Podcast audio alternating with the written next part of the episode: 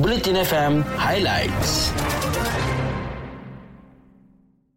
Barisan Nasional BN akan mengumumkan senarai calonnya bagi pilihan raya negeri PRN Johor dalam tempoh dua atau tiga hari sebelum hari penamaan calon 26 Februari ini.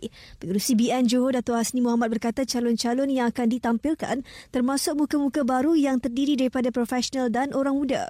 Beliau pada masa sama turut menjelaskan akan mempertahankan kerusi Dewan Undangan Negeri Don Benot. Seperti itu, Parti Pejuang Tanah Air Pejuang turut akan memperkenalkan 42 calonnya bagi PRN Johor dua hari sebelum hari penamaan calon pada 26 Februari nanti. Presidennya Datuk Seri Mukhris Mahathir berkata langkah itu bagi membolehkan semua 42 calon pejuang memperkenalkan diri secara rasmi kepada pengundi. Seterusnya, Ahli Parlimen Pematang Pau Nurul Izzah Anwar mengesahkan dirinya positif COVID-19 selepas menerima laporan ujian dilakukan dan kini menjalani kuarantin kendiri di rumahnya. Juga dalam perkembangan lain, sebanyak 8,686 jawatan tetap tambahan membabitkan pegawai perubatan, pegawai pergigian dan pegawai farmasi akan diwujudkan di KKM sepanjang tempoh 2022 hingga 2025.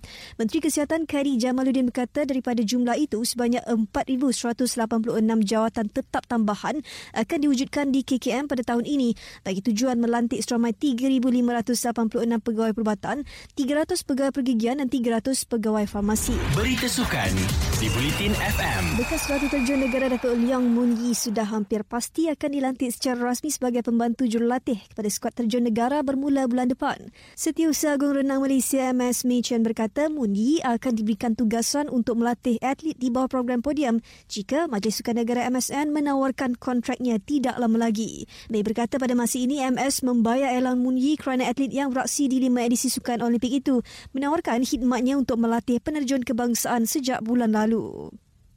Dan beralih ke perkembangan bola sepak keputusan Liga Perdana Inggeris malam menyaksikan Arsenal tewaskan Wolves 1-0 manakala Liverpool menang 2-0 ke atas Leicester City.